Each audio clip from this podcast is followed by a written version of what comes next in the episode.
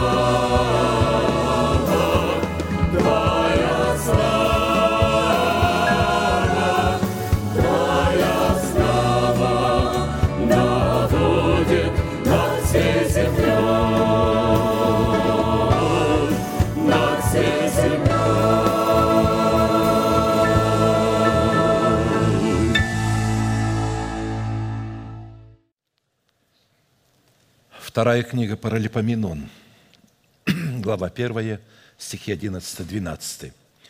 «И сказал Бог Соломону, за то, что это было на сердце твоем, и ты не просил богатства, имения и славы, и души неприятелей твоих, и также не просил ты много дней, а просил себе мудрости и знания, чтобы управлять народом моим, над которым я воцарил тебя. Премудрость и знание дается тебе, а богатство и имение, и славу я дам тебе такие, подобных которым не бывало у царей прежде тебя и не будет после тебя». Мы знаем, что в Гаваоне находился главный жертвенник, на котором Соломон, ища Бога и его мудрости, вознес тысячу всесожжений. И все же Бог обратился к нему с вопросом «Проси, что дать тебе». Этим самым Бог представил Соломону выбор и испытал его, останется ли он верным в выполнении его воли или нет. Дело в том, что выполнение воли Божией для Соломона выражалось в его призвании царя. И для выполнения этого призвания Соломону необходима была мудрость Бога.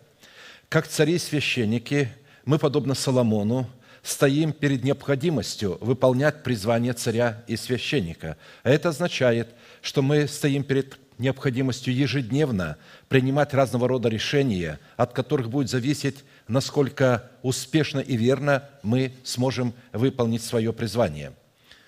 Тысяча – это число, символизирующее смирение, вызывающее на себя милость Бога в получении необходимой благодати для выполнения своего призвания.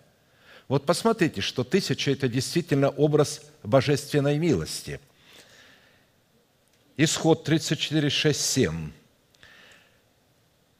«И пошел Господь, прошел Господь пред лицом Моисея, и возгласил Господь, Господь Бог человеколюбивый и милосердный, долго терпеливый и много милостивый, и истины, сохраняющие милость в тысячи родов».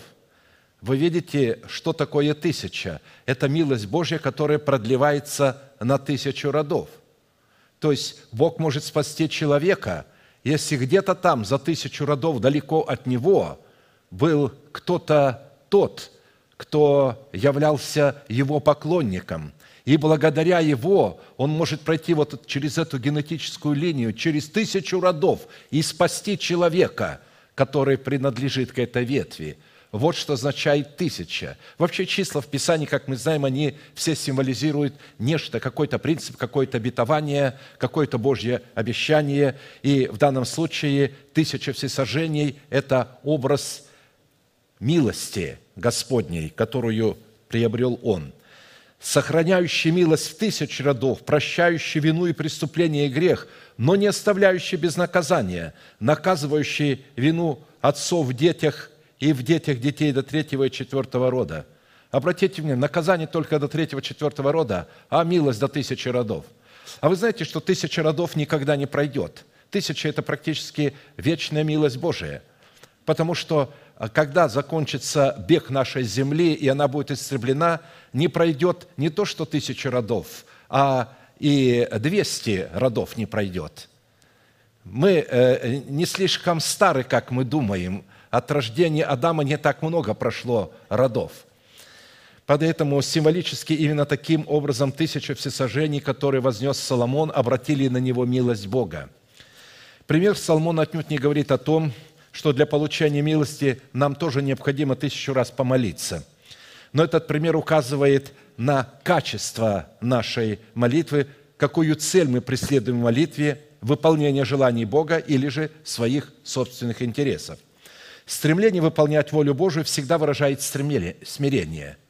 Вот когда я молюсь и желаю познать волю Божию, выполнить волю Божию, это уже смирение. Потому что для того, чтобы искать волю Божию, нужно отвергнуть свою волю.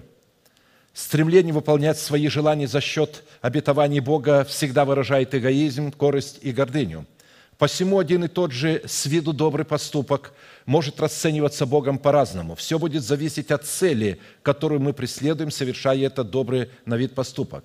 Если мы, подобно Авелю, в отдавании Богу десятины приношений, будем искать исполнение Его воли, Бог презрит на нас и помилует нас, и зальет свои благословения до избытка. И в первую очередь, разумеется, облечет нас в нетленное наследие.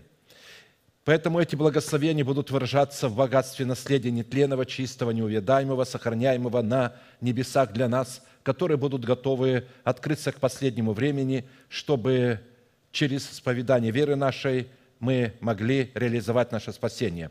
Если же мы, подобно Каину, в отдавании десятины приношений будем искать восполнение своих потребностей, используя Божие принципы веры, Бог отвергнет как нас, так и наше жертвоприношение, и мы, подобно Каину, удалимся от лица Господня и поселимся в земле Нот, чтобы служить Богу уже на своих условиях, приносящих дивиденды или же прибыль не нам, то есть не Богу, а нам.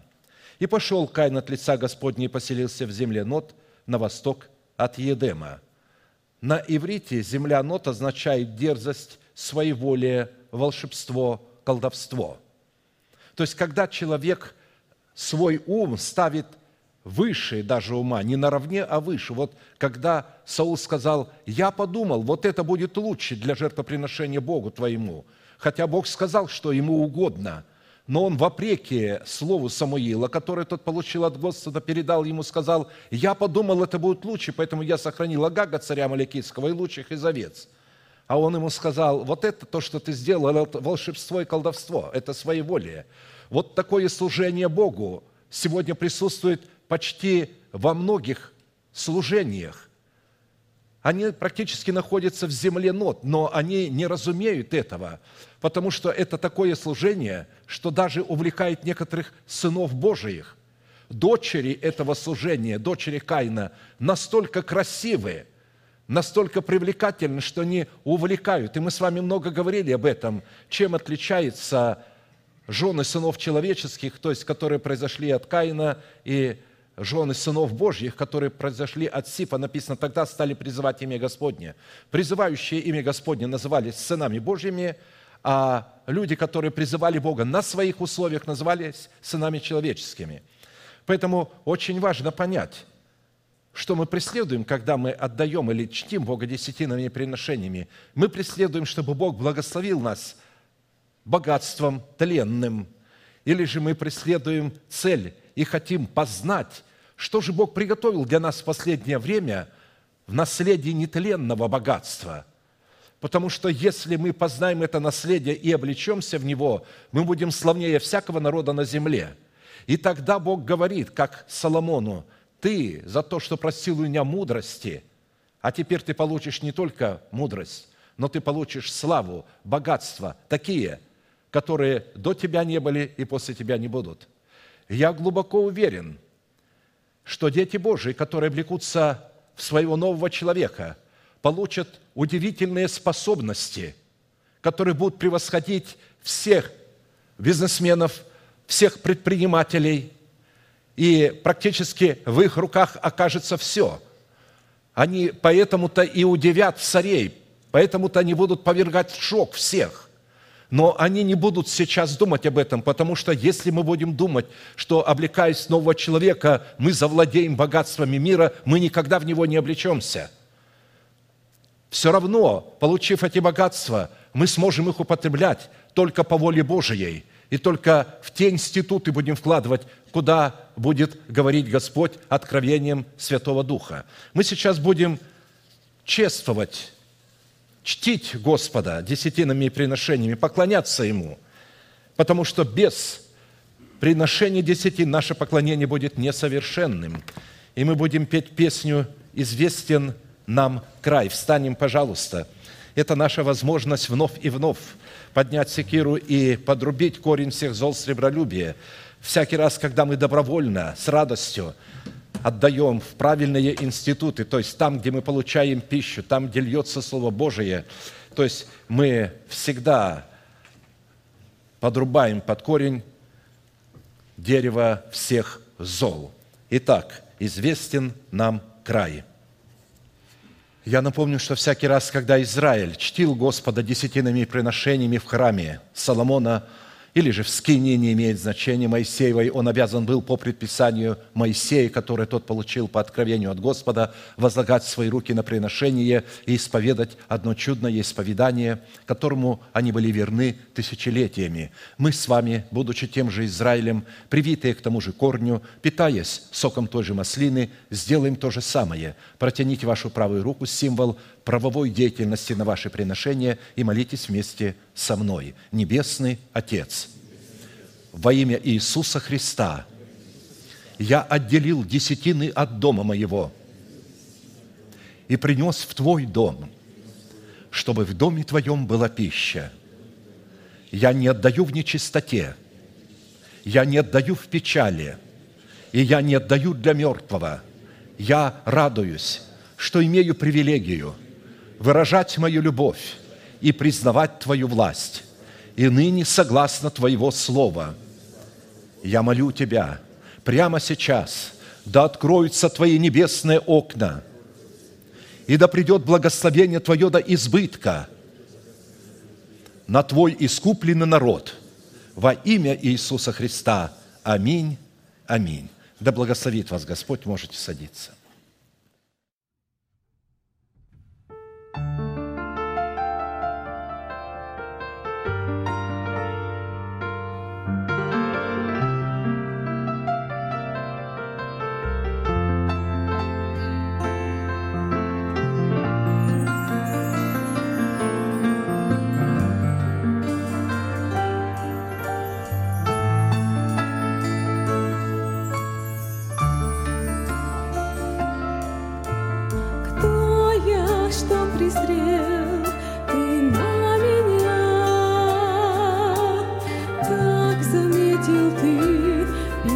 песенку малую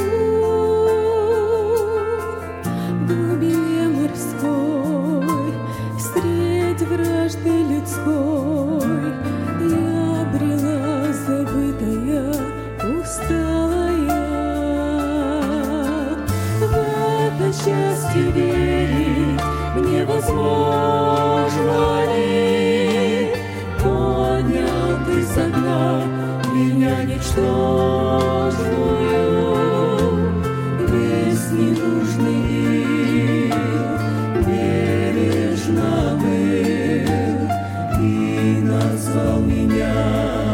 всем чужим.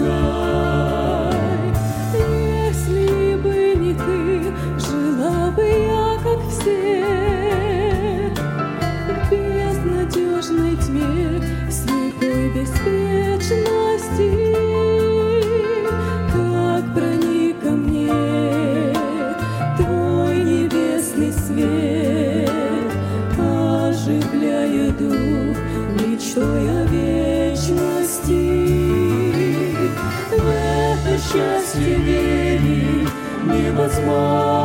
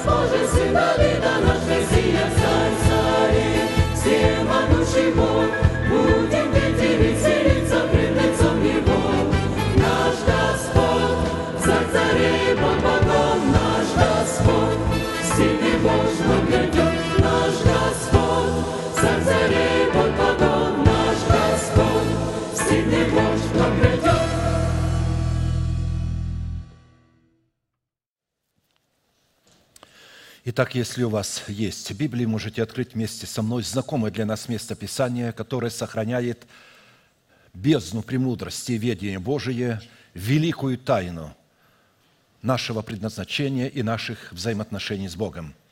Матфея, глава 5, стихи 45-48. «Да будете сынами Отца вашего Небесного, ибо Он повелевает солнцу своему восходить над злыми и добрыми и посылает дождь на праведных и неправедных. Итак, будьте совершенны, как совершен Отец ваш Небесный». Проповедь, которую я хочу продолжить, так и называется «Призванные к совершенству». То есть у нас есть солнце и у нас есть дождь. Точно так, как Бог обладает солнцем и дождем, дождь – это Его жизнь, а это Его милость, либо Его гнев. Солнце – это тоже либо Его милость, либо Его гнев. На святых и на дивных своих Он светит дивным светом Своим, не обжигает их, не палит их зноем и изливает мерою дождь. Он дает в меру дождь, дождь ранний и поздний. На нечестивых он проливает дождь и серу с огнем и уничтожает их, и пожирает их своим солнцем. Мы так и читаем а, у Иова, древняя, самая древняя книга, он говорит, что Бог посылает облака, наполненные водою, либо для помилования, либо для наказания. Поэтому полагать, что солнце одинаково светит для добрых и злых, и дождь одинаково изливается на тех и других, это заблуждение. Божья любовь не такая. Божья любовь святая, избирательная. Он любит все то, что святое, и ненавидит все то, что беззаконное, и никак не может благословлять беззаконие вместе с праведностью. В связи с исследованием пути, ведущим нас к совершенству, мы стали исследовать путь, ведущий нас к Богу, как к своему жениху в событии образа пути Ревеки к Исаку и обратились к исследованию признаков, представленных в невесте Агнца, который представляет Ревека, в достоинстве лилии долин, как написано, посмотрите на лилии, на которые мы призываемся смотреть очами веры или очами сердца, чтобы сформировать себя в образ совершенства, присущего нашему Небесному Отцу. И для этой цели Ревека оставила свой народ, свой дом и свою прежнюю жизнь – чтобы последовать к своему жениху Исаку за Елизером, домоправителем дома Авраамова. Елизер представлен в Писании прообразом Святого Духа, сошедшего на учеников Господа в день празднования праздника Пятидесятницы, чтобы привести это малое стадо к совершенству во Христе Иисусе. Его имя означает «Бог – помощь». Мы отметили, что в нашем случае празднование праздника Пятидесятницы – это не определенный день, а определенное состояние сердца, в котором мы принимаем Святого Духа не как высокочтимого гостя, а как Господа и Господина своей жизни, что позволит нам привязать себя к Святому Духу на условиях, установленных Писанием, чтобы быть водимыми Святым Духом до тех пор, пока мы не привяжем себя к Духу Святому на условиях Писания, Он не может водить нас. Ибо все водимые Духом Божиим – суть Сыны Божии, Римлянам 8.14.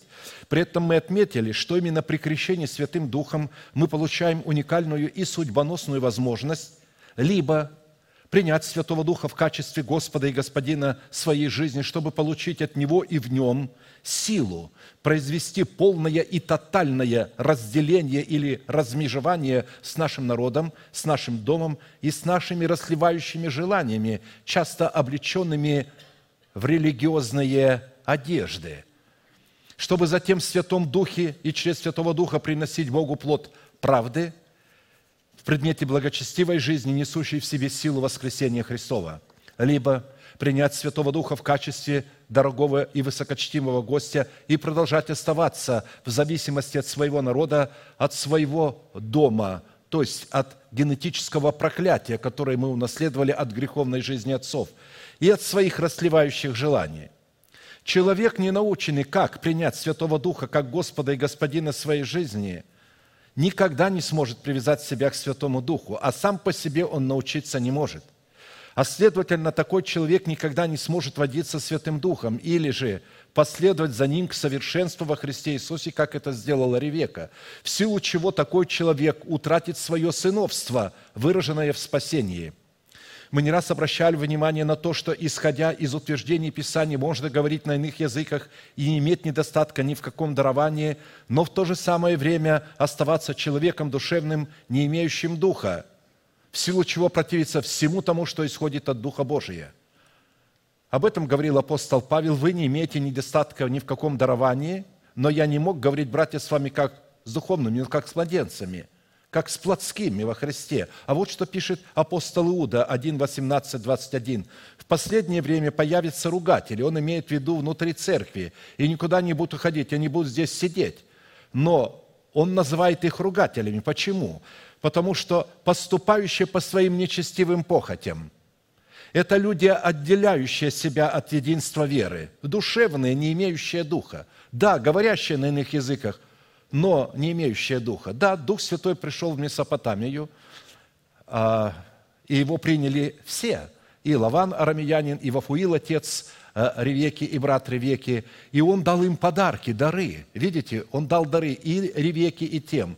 Правда, дары, которые он дал Ревеке, были исключительно не такие, как тем – и затем в эту же ночь, рано утром он встал и увел ее за собою, а эти остались с дарами.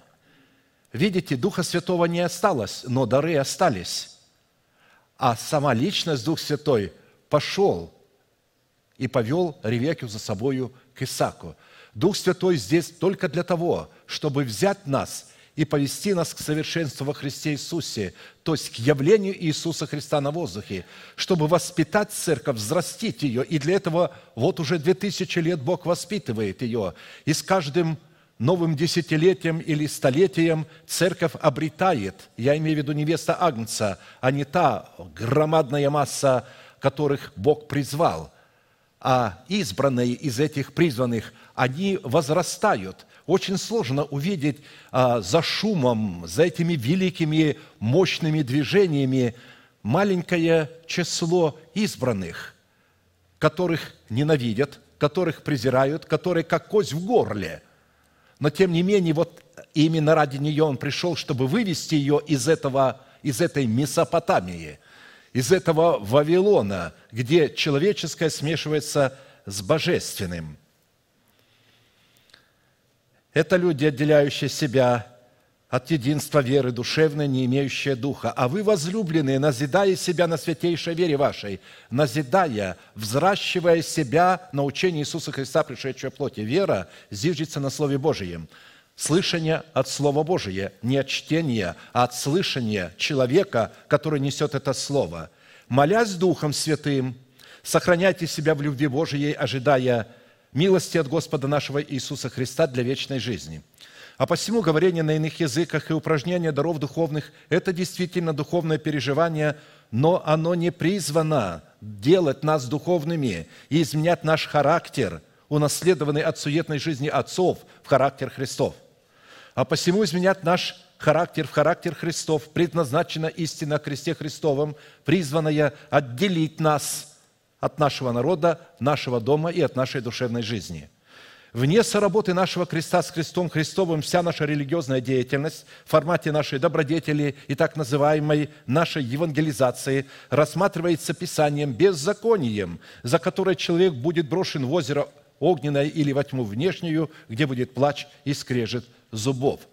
В определенном формате мы уже рассмотрели, в чем состоит и чем отличается суть нашего креста от креста Христова – Потому что только при соработе нашего креста с крестом Христовым мы можем быть отделены от нашего дома, народа и душевной жизни.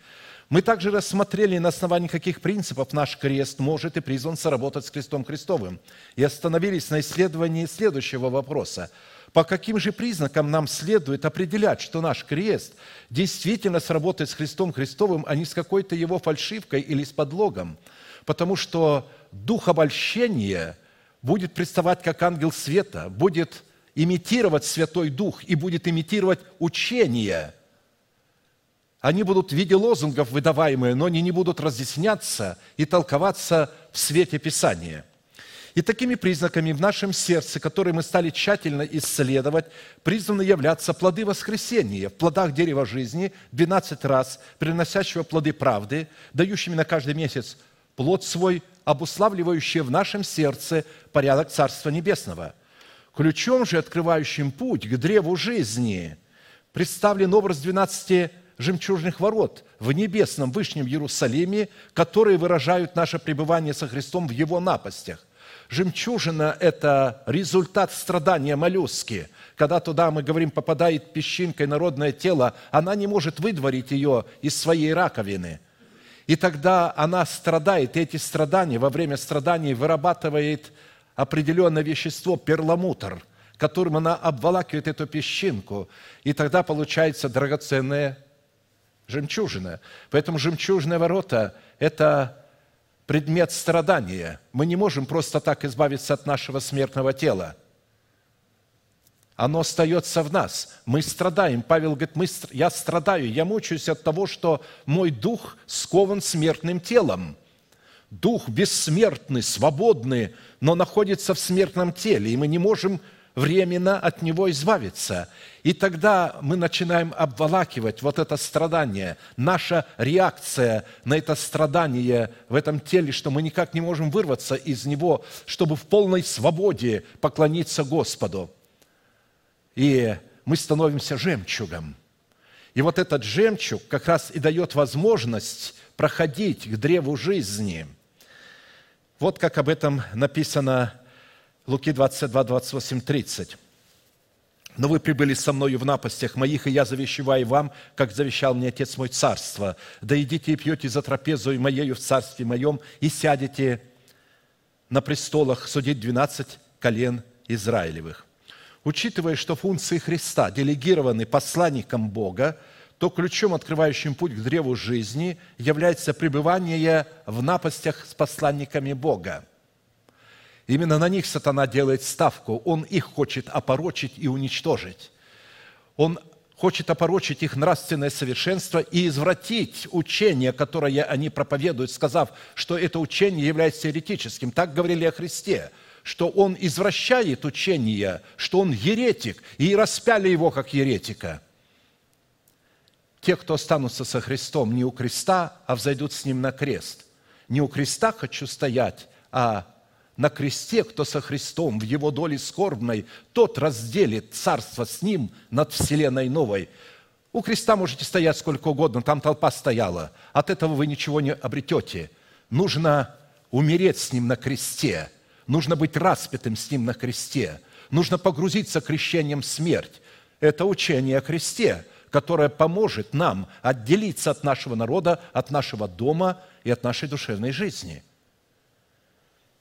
Поэтому, учитывая, что функции Христа делегированы Его посланникам, то ключом, открывающим путь к древу жизни, как я сказал, является пребывание в напастях с посланниками Бога. А посему Царство Небесное, выраженное в наследии жизни вечной, представлено в едеме нашего сердца в образе дерева жизни 12 раз, приносящего плоды, дающего на каждый месяц плод свой и листья дерева для исцеления народов. И мы часто с вами говорили и делали ударение на том, что речь идет о церкви на земле, о том, что будет происходить внутри человека на земле, а не на небесах. Потому что на небесах не будет болезни, не будет скорби, и там нет необходимости кого-то исцелять. А здесь написано «и листья дерева для исцеления народов». Мы здесь должны взрастить такое дерево, которое бы плодами своими веселило Бога, а листьями своими давало возможность и исцеляло народы. Речь идет исцелять не вообще все народы – а народы, которые пришли к Богу. Быть светом для мира. Исцелять – это быть светом. Это не значит иметь дары исцеления, а исцелять их исцеляющим светом воскресения. Когда люди получат подлинный свет воскресения, не все могут быть светом.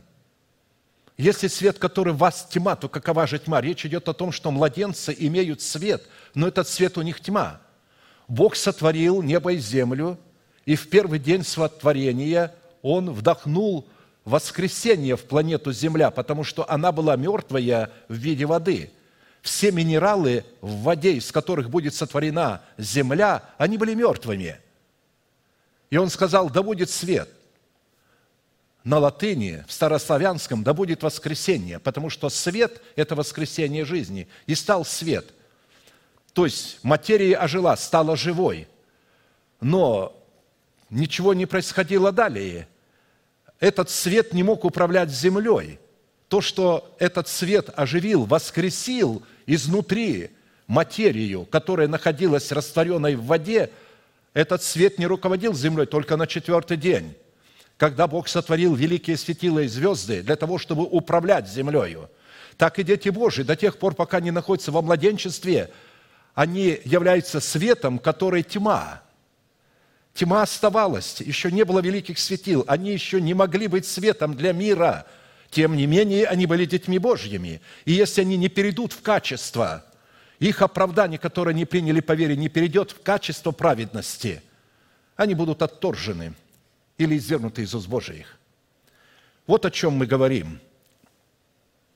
Вот что значит листья деревьев для исцеления народов. Это когда вы становитесь светом, когда вы начинаете снисходить к душевным, к младенцам, не обращать внимания на их критику, на их преткновения. Они всегда притыкаются э, на чем-то, то на одежде, то на каком-то э, фрагменте одежды, то на прическе.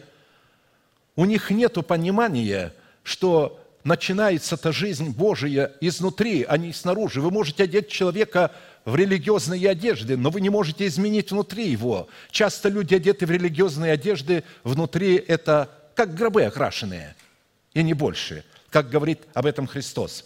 12 месяцев священного года, в которых дерево жизни давало на каждый месяц плод свой, это священный год. Год – это вечность, это жизнь вечная – это не нечто временное, измерение времени в 12 годах, а 12 – это порядок Царства Небесного.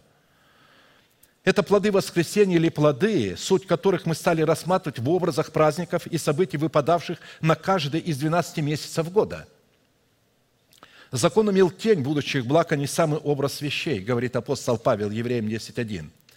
В определенном формате мы с вами уже рассмотрели плод нашего духа – представлены в образе плода древа жизни, принесенные в первые новые три месяца священного года, и остановились на рассматривании плода нашего духа в плоде дерева жизни нового четвертого месяца, который назывался Тамус, который мы призваны принести Богу, чтобы отвечать эталону совершенства, присущему нашему Небесному Отцу. В Израиле в 17 день четвертого месяца Тамуза соблюдался пост в память о разбитии Моисеем скрижали Завета – в Израиле дни поста считались днями демонстрации печали, в которых человек томил душу свою и во время молитвы подстилал под себя рубящий пепел, чтобы показать пред Богом скорбь и смирение своей души. Вот как 3 Царств 21, 27, 29 говорится о нечестивом царе Ахаве, который, выслушав приговор Господа от пророка Ильи, сильно испугался, снял с себя царские одежды, оделся во вретище, ходил печальный, унылый, и каялся, и просил прощения у Бога, милости.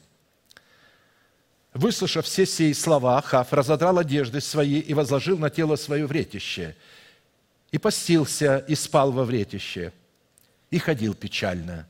И было слово Господне к Илье Фисветянину, и сказал Господь, видишь, как смирился предо мною Ахав. За то, что он смирился предо мною, я не наведу бед в дни его, в одни сына его наведу беды на дом его. Возвратись и скажи ему об этом. Однако через пророка Исаию Бог показал, что внешняя форма поста не всегда могла соответствовать внутреннему состоянию человека.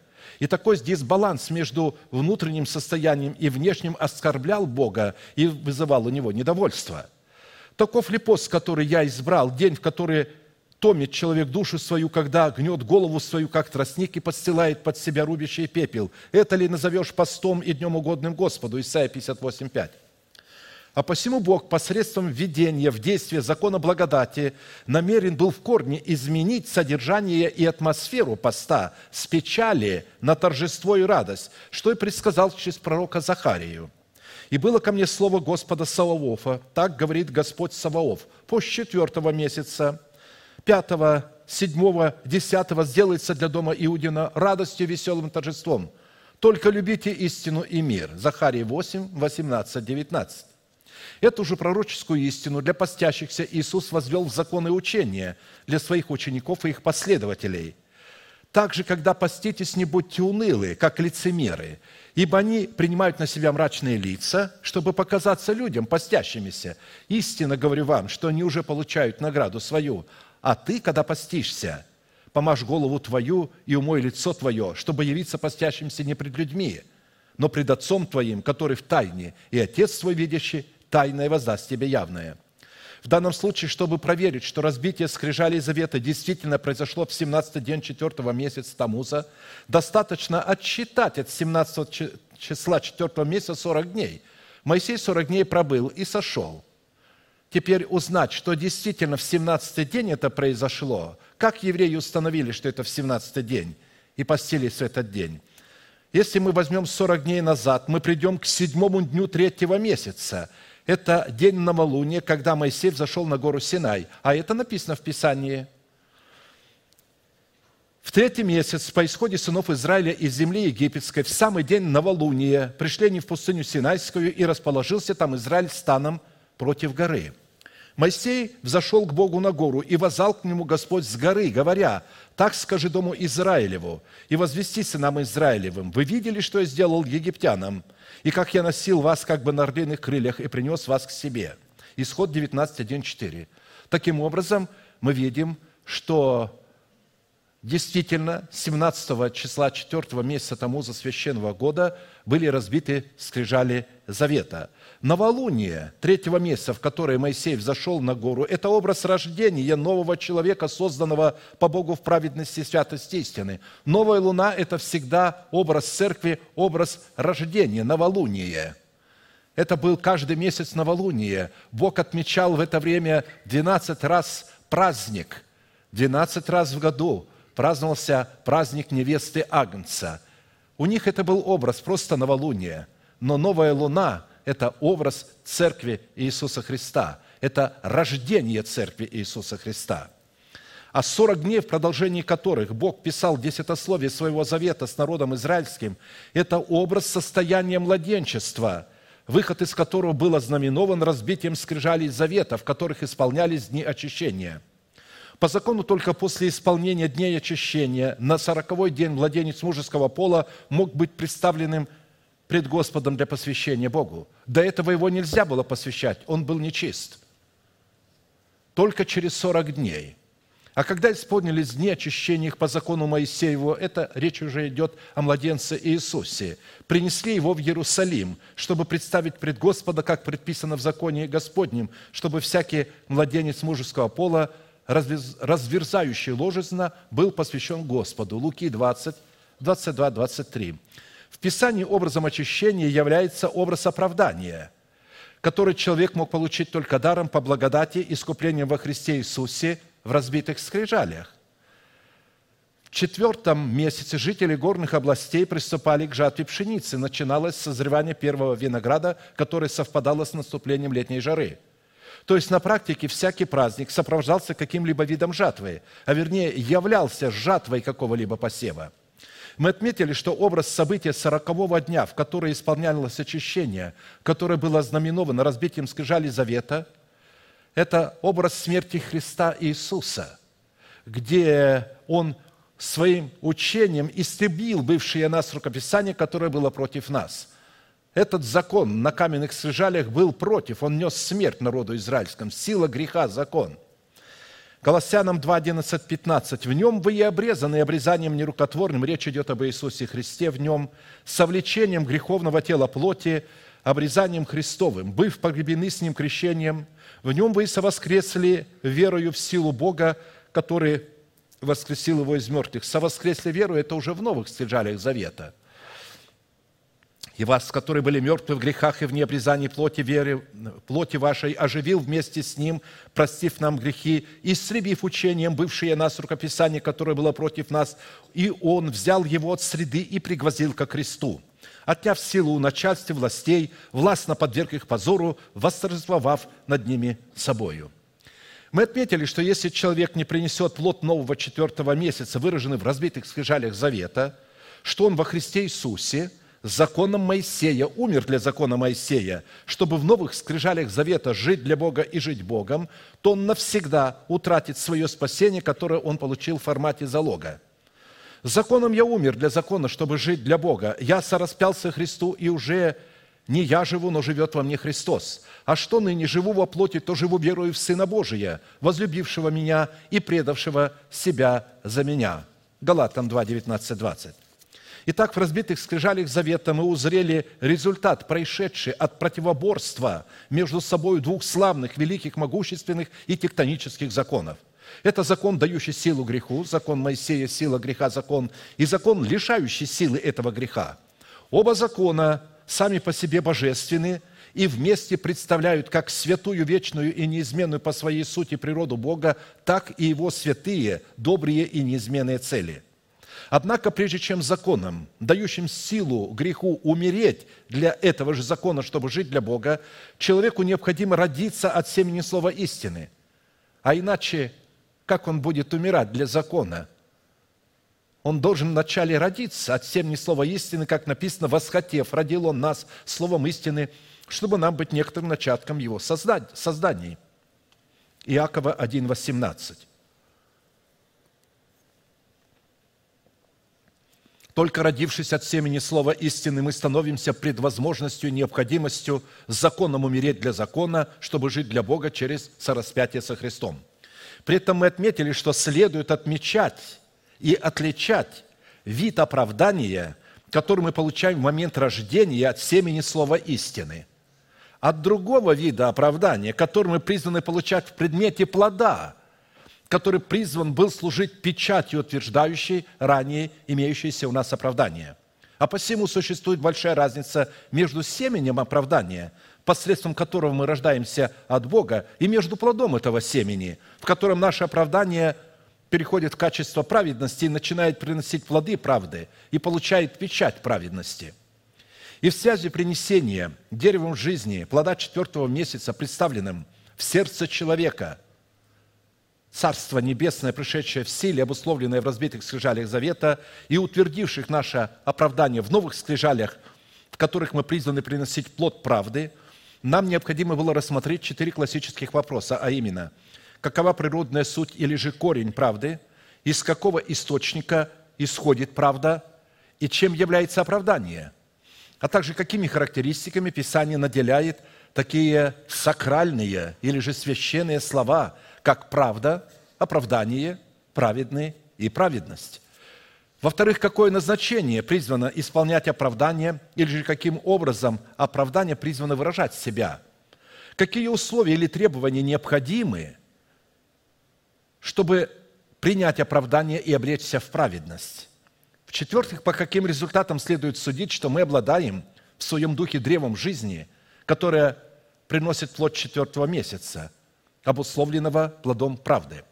Далее мы отметили, что этимология таких трансцендентных и священных слов, как правда, оправдание, праведный и праведность на иврите содержат весьма богатую, многофункциональными и многозначными оттенками семантику, так как в своем итоге эти слова являются откровением того, кем для нас является Бог и что сделал для нас Бог, а также что надлежит делать нам, чтобы наследовать все то, что сделал для нас Бог – на иврите слово «правда» означает святость, закон, завет, оправдание. Имеется в виду правда Божия. Правда Божия – это праведность, законность, справедливость. Правда Божия – это заповедь, устав и постановление. Правда Божия – это суд, правосудие, справедливость. Это прямота, верность и истинность. Правда Божия – это Его постоянство и продолжительность. Это непреложность, это истинность, это истина – это премудрость и свет жизни. Правда Божия – это честность Бога, Его искренность, Его чистота. Правда Божия – это воскресение жизни, это свобода Христова. А вот оправдание, которое уже получаем мы, это вечное искупление, это выкуп из плена греха и смерти, это упразднение вины или же невменение человеку греха, это взятие человека в собственность его дел Бога – это усыновление человека, это воскресение из мертвых. А вот уже слово «праведный», когда человек принял оправдание, означает «святой», угодный Богу, невинный, непорочный пред Богом, честный, справедливый, свободный от клятвы, не связанный грехом, мертвый для греха, живой для Бога, находящийся в завете с Богом, надеющийся на Бога и уповающий на Бога, приятный, находящий благоволение у Бога, чтущий Бога десятинами и приношениями, пребывающий в Боге и радующийся Богом, распространяющий собой благоухание Христова. А праведность, которую являет уже человек праведный, это надежда и упование на Бога. Если человек надеется и уповает на Бога среди любых потрясений и невзгод и утрат, то это является плодом правды. Это вера в то, что Бог есть и ищущим Его воздает. Праведность – это мир с Богом, основанный на завете с Богом. Праведность – это освящение своего посвящения, это наблюдение правосудия Божия. Праведность – это явление святости и в совершении правосудия, это явление непорочной радости, это пребывание в своем собрании, это приношение Богу жертвы хвалы. Праведность – это почтение Бога десятинами и приношениями. Праведность – это показание в своей вере добродетели, в добродетели рассудительности, в рассудительности воздержания, в воздержании терпения, в терпении благочестия, в благочестии братолюбия и в братолюбии любви. Исходя из такой поистине многогранной, многозначной и многофункциональной констатации в определении правды, оправдании праведности, мы сделали ударение на том – что Писание рассматривает все эти термины легитимными и правовыми только в том случае, когда оно происходит в границах служения оправдания, относящегося к Новому Завету. Так как служение оправдания зиждется и утверждается на законе благодати, которое противопоставляется служению осуждения в формате закона Моисеева. И если в служении осуждения формат закона Моисеева вытесанный на скрижалях каменных и записанный Богом – был дан для человека грешного и беззаконного, и таким образом давал силу греху и осуждал человека на смерть то после разбития этих скрижалей, в которых человек получал оправдание, новые скрижали завета, вытесанные и написанные уже не Богом, а человеком на плотяных скрижалях, образ новых скрижалей каменных – это образ плотяных уже скрижалей, которые раскрывали в сердце человека праведность Божию – где человек способен был вершить правосудие Бога в соответствии написанного Богом устава. Учитывая такой вид оправдания, который человек получал в разбитых скрижалях Завета, образ новых скрижалей Завета, вытесанных и записанных человеком на плотяных скрижалях своего сердца, уже не мог осуждать праведность Божию в человеке, а напротив наделял оправданного человека полномочиями быть служителями Нового Завета, чтобы творить правду Божию – как и написано 2 Коринфянам 3, 6, 11, Он дал нам способность быть служителями Нового Завета, и такую способность мы получаем в новых скрижалях Завета, а для этого нужно разбить первые скрижали Завета, то есть в смерти Христа умереть.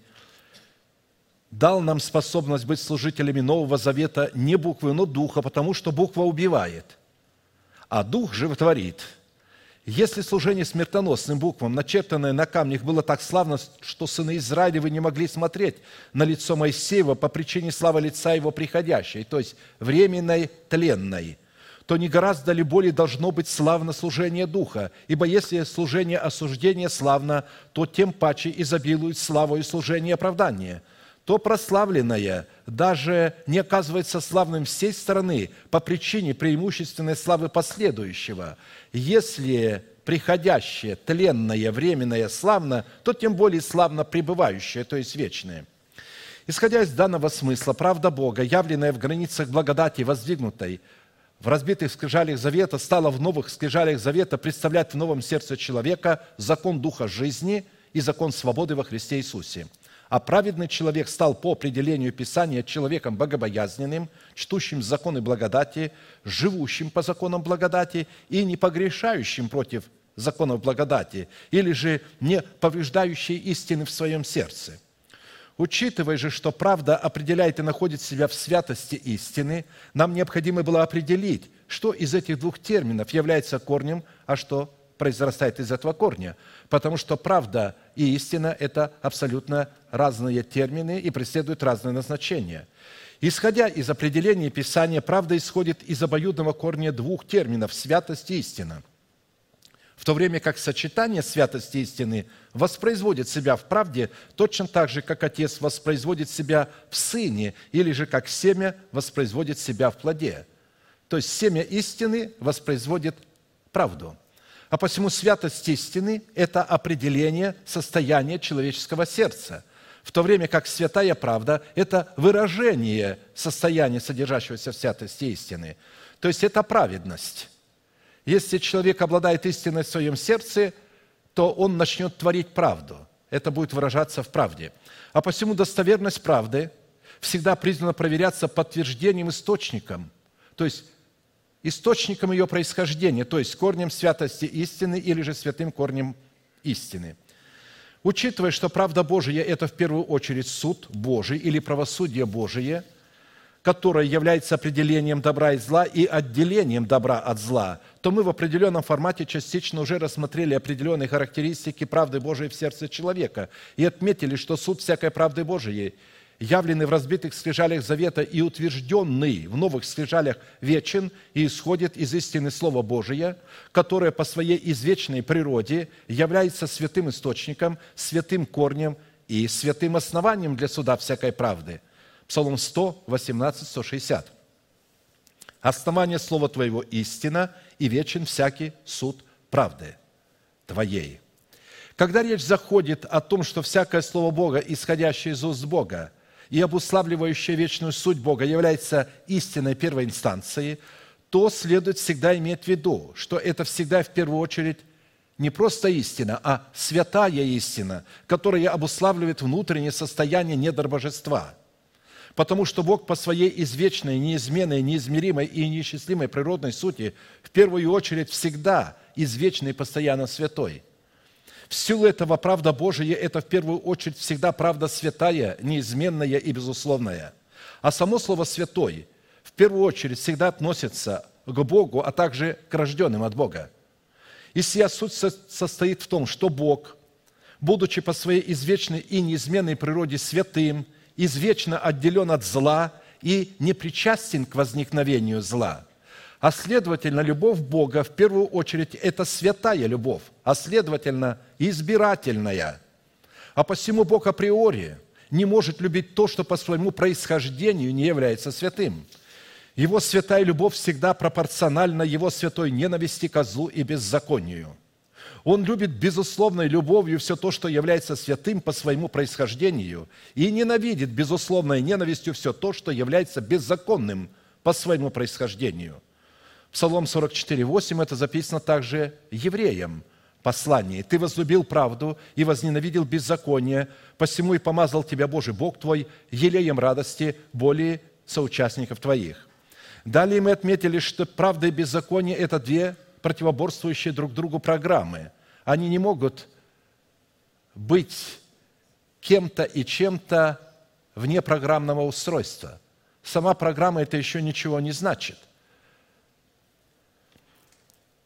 Вне программного устройства, которым является человек или ангел, эти программы, правда и беззаконие, не могут себя проявлять. Поэтому Бог изначально возлюбил свою святую правду в человеках и ангелах и изначально возненавидел чуждое ему беззаконие в человеках и ангелах вместе с этими человеками и ангелами. А следовательно, носители беззакония, как ангелы, не сохранившие своего достоинства, так и человеки, не принявшие любви истины и осквернившие святилище своего духа тем, что оставили свое собрание, являются сосудами его палящего и все испепеляющего гнева. В то время как носители его святой правды, сохранившие себя от соприкосновения с беззаконием и носителями беззакония, являются сосудами его милосердия, как написано – что же, если Бог, желая показать гнев и явить могущество свое, с великим долготерпением щадил сосуды гнева, готовые к погибели, дабы вместе явить богатство славы своей над сосудами милосердия, которых Он приготовил к славе, над нами, которых Он призвал не только из иудеев, но и из язычников. Итак, в определенном формате, насколько это позволил нам Бог и мера нашей веры, мы уже рассмотрели персонифицированную суть правды Божией в лице Небесного Отца – Сына Божия и Святого Духа, а также в лице святых в формате их оправдания. И остановились на рассматривании назначения праведности Божией в сердце человека. Какие цели призвано преследовать праведность Божия, пребывающая в нашем сердце? А в частности на том, что назначение праведности в сердце человека принято им в разбитых скрижалях завета, то есть в каменном сердце человека. Вот разбитые скрижали завета, они представляют каменное сердце человека. И утвержденных в новых скрижалях сердца плотяного направлены на то, чтобы утвердить корень праведников и вывести их из беды, обусловленной сетями зла, расставленными для него нечестивыми. Притча 12, 12, 13. Нечестивый желает уловить в сеть зла, но корень праведных тверд. Нечестивый уловляется грехами уст своих, но праведник выйдет из беды. И чтобы избежать сетей зла, в которые нечестивый желает уловить праведника, мы с вами решили дать определение сетям зла, а также твердому корню праведников, благодаря которому нечестивый попадает в расставленные им же сети для праведника, а праведник в это самое время выходит из этих сетей.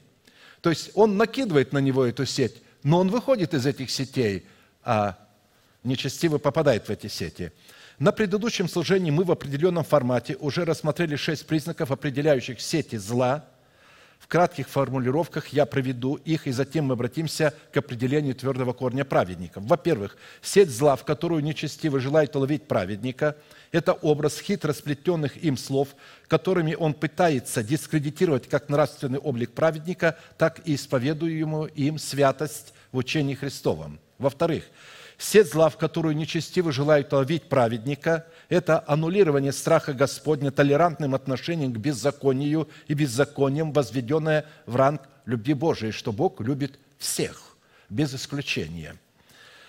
Бог не любит всех без исключения. Он изначально возлюбил свою святую правду человеках и ангелах и изначально возненавидел любое беззаконие в человеках и ангелах. В-третьих, сеть зла, в которую нечестивый желает ловить праведников, это не только подмена нетленного богатства тленным, но и возведение богатства тленного в ранг духовного достоинства.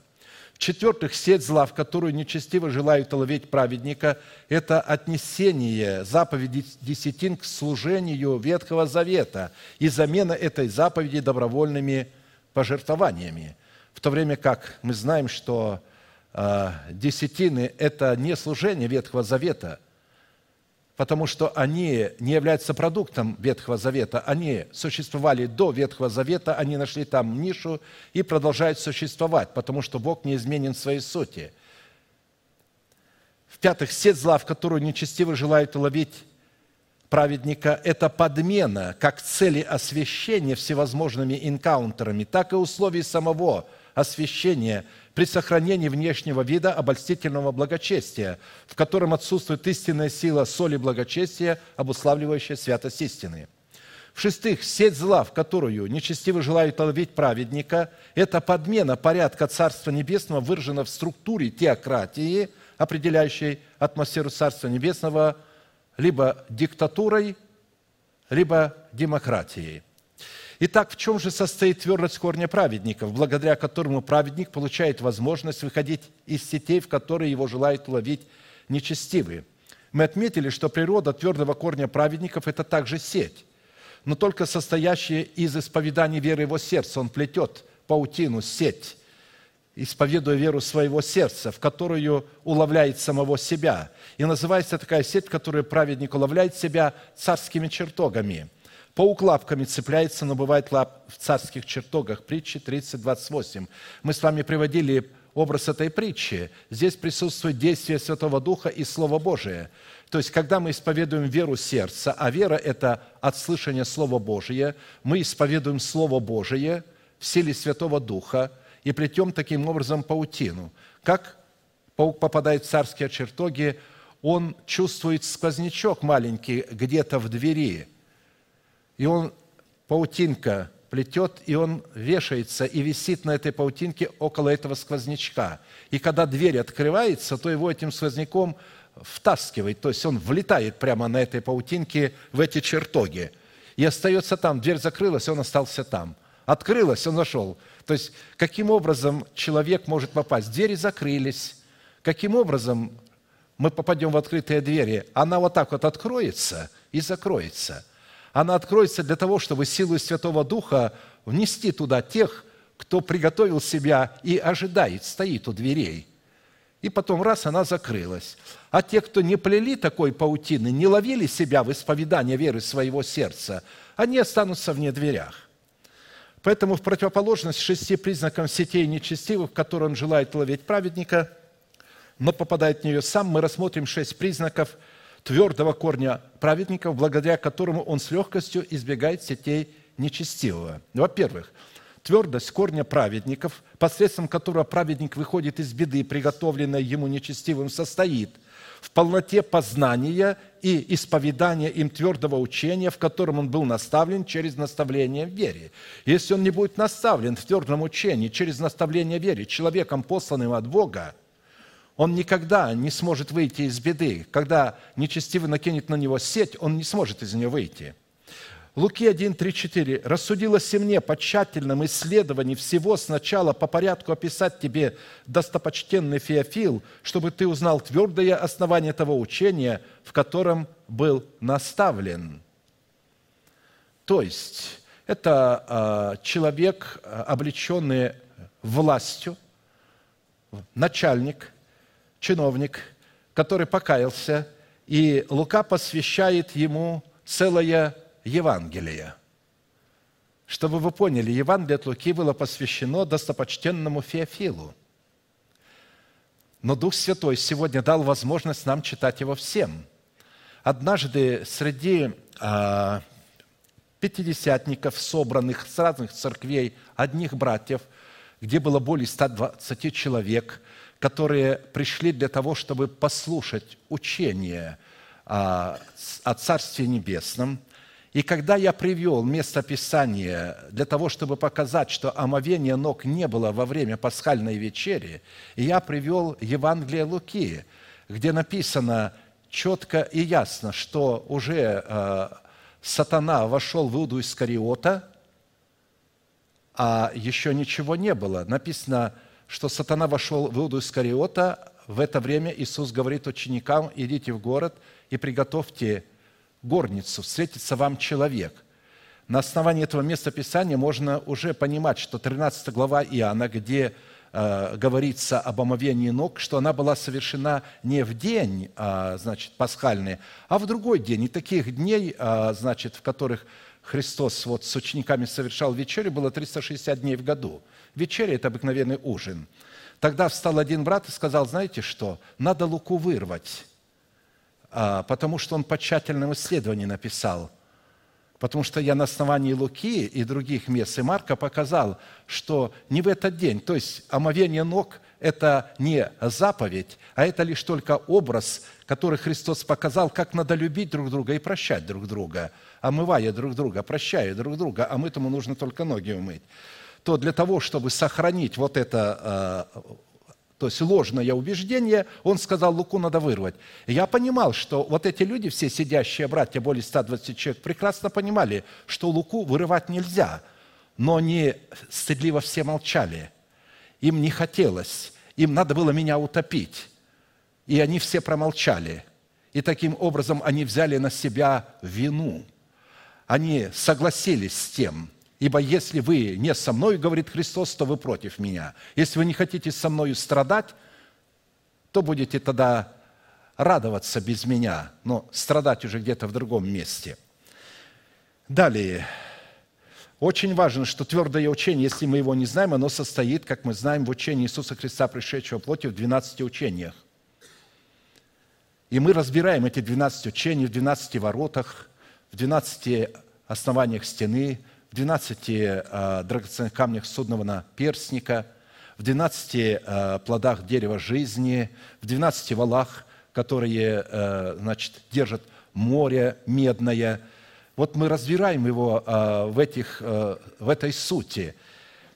И если человеку неизвестно это учение, то это говорит о том, что его легко можно поймать в любое заблуждение, потому что ему нечем будет оперировать. Ему сказать, вот это так будет толковать или так, ему нечем будет оперировать. Во-вторых, твердость корня праведников, посредством которого праведник выходит из беды, приготовленной ему нечестивым, состоит в наличии печати Божией «познал Господь своих», которая имеется в сердце, который Бог положил на твердом основании, обусловленного учением Христовым. То есть такая печать ложится только на твердом основании. Вот как Лука писал, я хочу тебе сначала дать твердое основание. Печать ставится только на твердое основание. Но твердое основание Божие стоит, имея печать сию. Познал Господь своих, и да отступит от неправды всякий, исповедующий имя Господне. Человек, не имеющий в сердце своем твердое основание, никогда не может получить этой печати. И Бог не будет познавать такого человека. Познавать он не будет соединяться с ним. Этот человек не станет одно с Богом. Христос молился, да будут они одно. А, а, а чтобы стать одно, это происходит через познание – существует такой термин а, «познание». «И познал Адам Еву, и она родила». Когда человек познает свою жену, муж, жену, они становятся двое, одна плоть. Когда Бог познает человека, он становится одно с Богом. Здесь говорится, что познал Господь своих, и да отступит от неправды всякий, исповедующий имя Господне. Человек не может исповедовать имя Господне, если он не имеет твердого учения. Некуда ставить печать вот эту праведности. Поэтому отступить от неправды – это посредством твердого учения выйти из сетей, приготовленным нечестивым для праведника.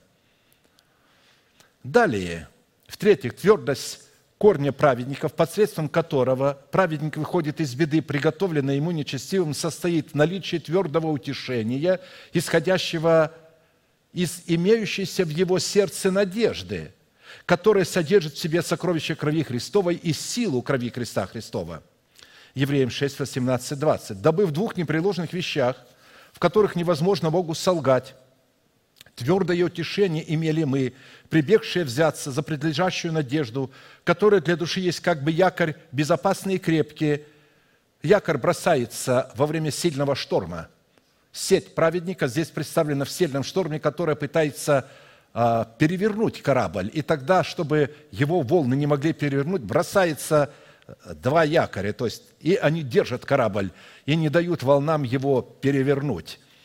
Дабы в двух непреложных вещах, в которых невозможно Богу солгать, твердое утешение имели мы, прибегшие взяться за предлежащую надежду – то есть вот это якорь – это надежда, которая для души есть как бы якорь безопасный и крепкий, которая входит во внутреннюю за завесу. То есть эти две вещи входят за завесу, то есть пред лицо Божие прибегает к Богу. Куда предтечью за эту завесу?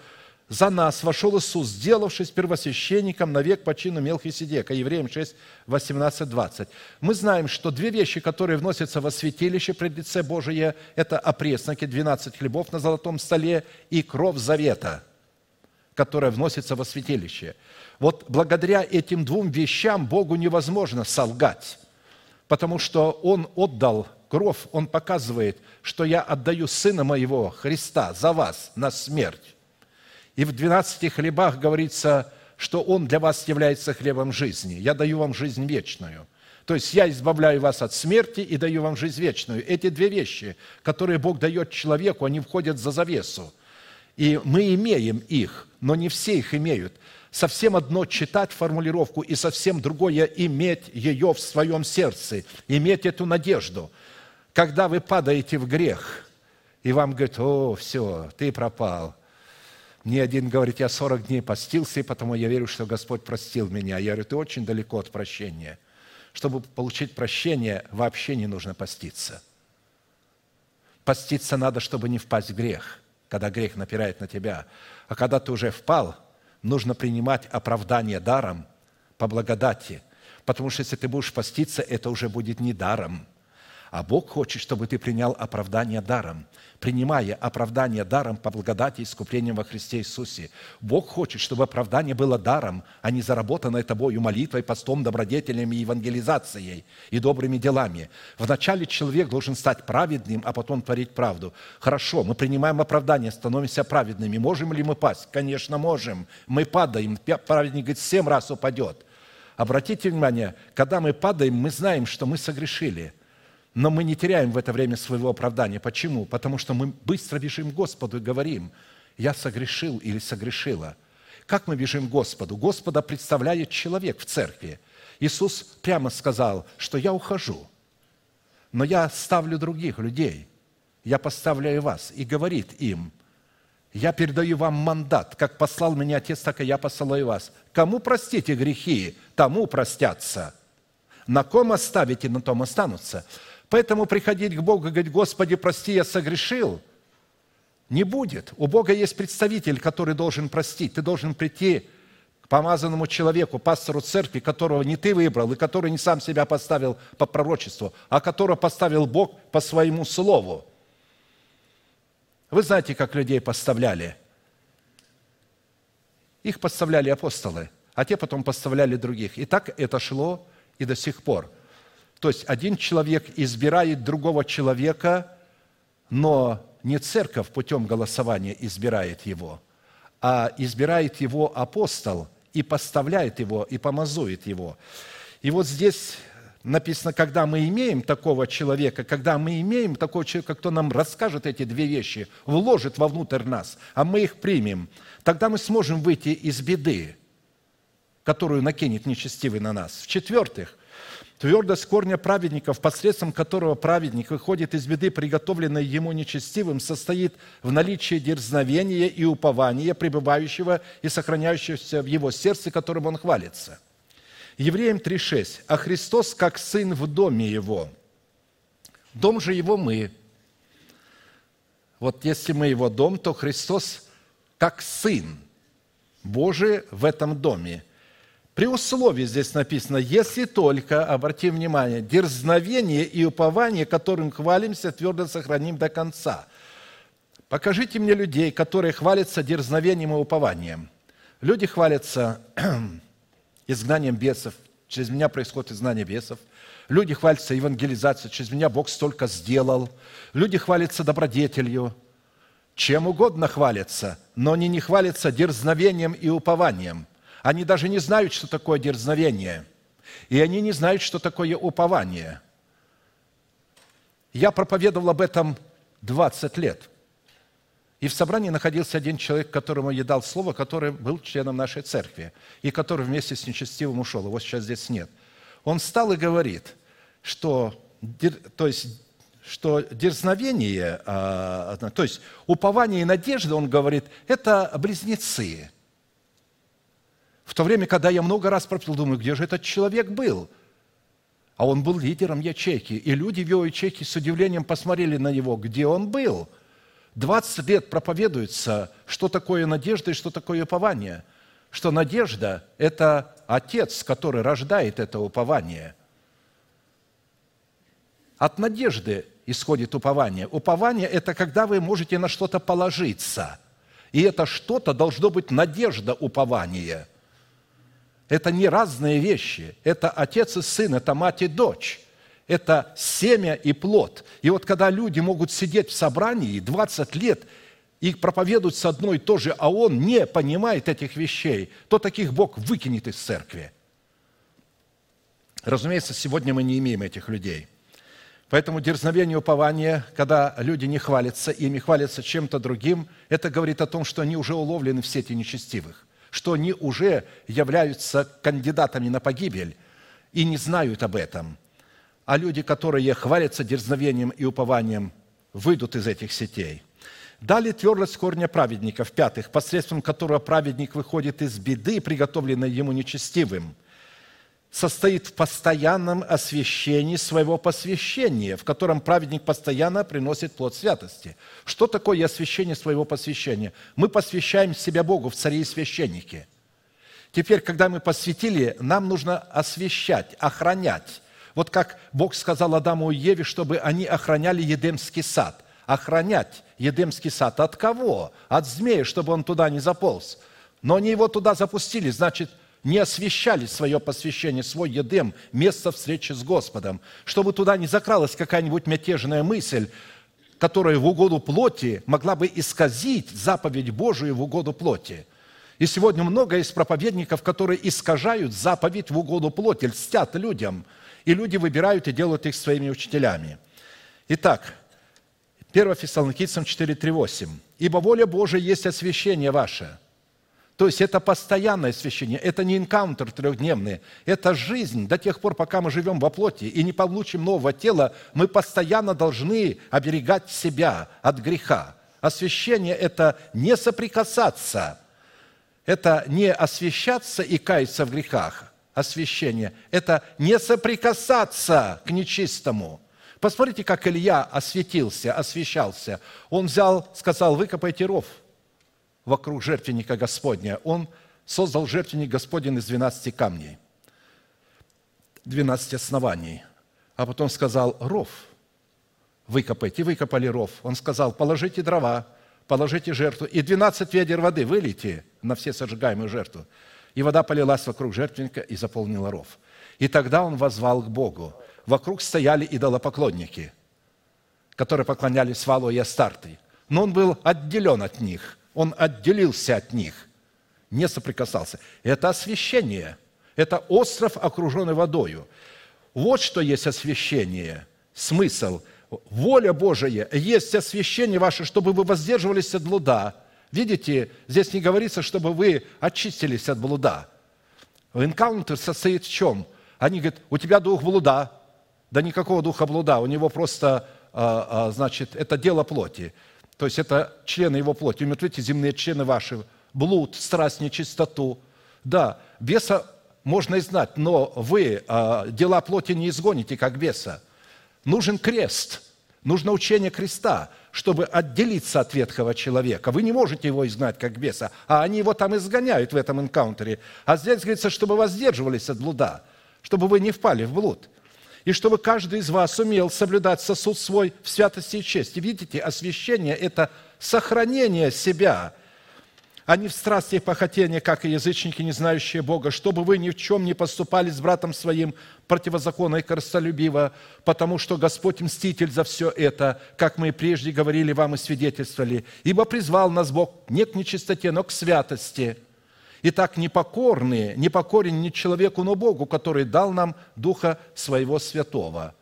То есть, когда вы не покоряетесь человеку, которого послал Бог, то есть нам, говорит апостол Павел, вы не покоряетесь на самом деле Богу. В-шестых, твердость корня праведников, посредством которого праведник выходит из беды, приготовленной ему нечестивым, состоит в любви к правде и к ненависти беззаконию – то есть, чтобы это было баланс такой, потому что сила э, любви к правде, она должна быть пропорциональной ненависти к беззаконию. Ты возлюбил правду и возненавидел беззаконие. Посему помазал тебя Божий Бог твой елеем радости более соучастников твоих. Ереем 1.9. Таким образом, назначение праведности в сердце человека призвано устроять сердце человека не только в твердыню Господню, в которую не может проникнуть зло, но и в оружие воинствования, которым можно разрушить все твердыни врага. Не только выйти из этих сетей, но и загнать их в эту сеть. Сделать так, что то, что нечестивый хотел сделать тебе, чтобы это попало ему на голову. Чтобы все это было на его голове. Не прощать его. Ни в коем случае нельзя нечестивых прощать. Христос молился на Голговском кресте не о нечестивых, а о людях, которые не знали, что делали. Прости им, они не знают, что делают. Заметьте, что Синедрион, верхушка, религиозная элита народа израильского, знала, что делает. Они знали, что это Сын Божий. Но они знали, если они его примут, тогда служение Ааронова будет переменено на служение Мелхиседека – и тогда уже десятины будут принимать Милхиседек, а не Левий. И из скорости и страха потерять свое служение, они убили его. Они прекрасно понимали. Они говорят, видите, не успеваем, весь мир идет за ним. Вы что думаете, они закона не знали? Они не видели во Христе Сына Божия? И вы думаете, что они его, как и народ, ожидали, что он придет как царь? Они прекрасно понимали по Писанию, что он придет из рода и дома Давидова, но он придет из яслей, и он будет обыкновенным человеком, и что лик его будет обезображен. Они понимали, чтобы сохранить, надо распять его, убить его, оклеветать его, что-то сделать с ним – они делали советы, они сделали, они знали. И он сказал, горе вам, книжники и фарисеи, лицемеры, что вы делаете то. Да придет на вас вся кровь праведная. Вы видите, он не прощал этих людей. Он призывал на них всю кровь праведную, потому что они и сами не хотели входить, и других не пускали. А те, которые были увлечены вот этой религиозной элитой, вот о них он молился. Прости их, они не знают, что делают. И мы видим, что прямо там – Фарисеи и книжники не уходили, бия себя в грудь, а народ уходил и бил себя в грудь. Что мы натворили? Что мы соделали? Даже сотник, который управлял казнью, сказал, истина, этот человек был Сын Божий. Что мы наделали? Вот за кого он молился. За тех, которые убили его по приказу первосвященников, думая, что убивают преступника, но во время смерти, как он умирал, они увидели. Я как-то говорил однажды, когда Наполеон плыл через Средиземное море со своими военачальниками, тогда уже во Франции начало зарождаться а, течение атеизма, и они стали говорить о том, что Бога нет, что Христос – это просто человек, он не Сын Божий. Наполеон посмотрел на них и с пренебрежением сказал, «Господа, человек не мог так умирать, как умирал он. Я знаю людей. Я знаю, как умирают люди. Обыкновенный человек не мог так умирать, как умирал Христос. Как в своем стихотворении русский поэт Есенин сказал – другому поэту, Демьяну Бедному, который сказал, мужики, на время ставим Боженьку. Он ему написал письмо. «Хватило бы у тебя величия до конца, в час смертный, по его примеру тоже. Благословлять весь мир под тернием венца и о бессмертии учить на смертном ложе. Посмотрите, люди, далекие от Бога, нерожденный свыше, Есенин, узрел во Христе человека Божия. А многие люди, богословы на сегодня, говорят, Христос – это обыкновенный человек, Он не Сын Божий. У нас была одна дамочка, которая закончила библейский колледж и стала утверждать, что Христос – это не Сын Божий, он обыкновенный человек. И когда мы пели «Ты не человек, ты Бог», она молчала, она возмущалась. Но он обыкновенный человек. Вы видите, до чего доходят, доводят эти библейские колледжи. Бог не создавал библейские колледжи, Он создал церковь, чтобы она была местом, где вы могли научиться, где вы могли раствориться в нем – получить праведность и приготовить свое сердце к явлению Господа. Если вы желаете бросить вызов вашей природе крестом Господа Иисуса Христа, если вы в грехе, и сатана говорит, тебе нет выхода, выход есть. Он прощает, и вы можете оставаться праведными. Мы будем сейчас молиться за вас. И все, кто выйдут к алтарю, они получат, восстановятся в своем оправдании. Вы увидите новый свет, новую дверь через учение о кресте, о Царстве Небесном Бог откроет вас, увлечет вас и привлечет вас к себе и сделает вас избранниками своими. Разумеется, если вы этого захотите. Аминь. Склоним наши колено, кому это возможно, будем молиться. И все желающие прийти к алтарю. Это не сцена, это алтарь, где Дух Святой учит нас праведности и где восстанавливает нас в свободу Христову, защищает нас.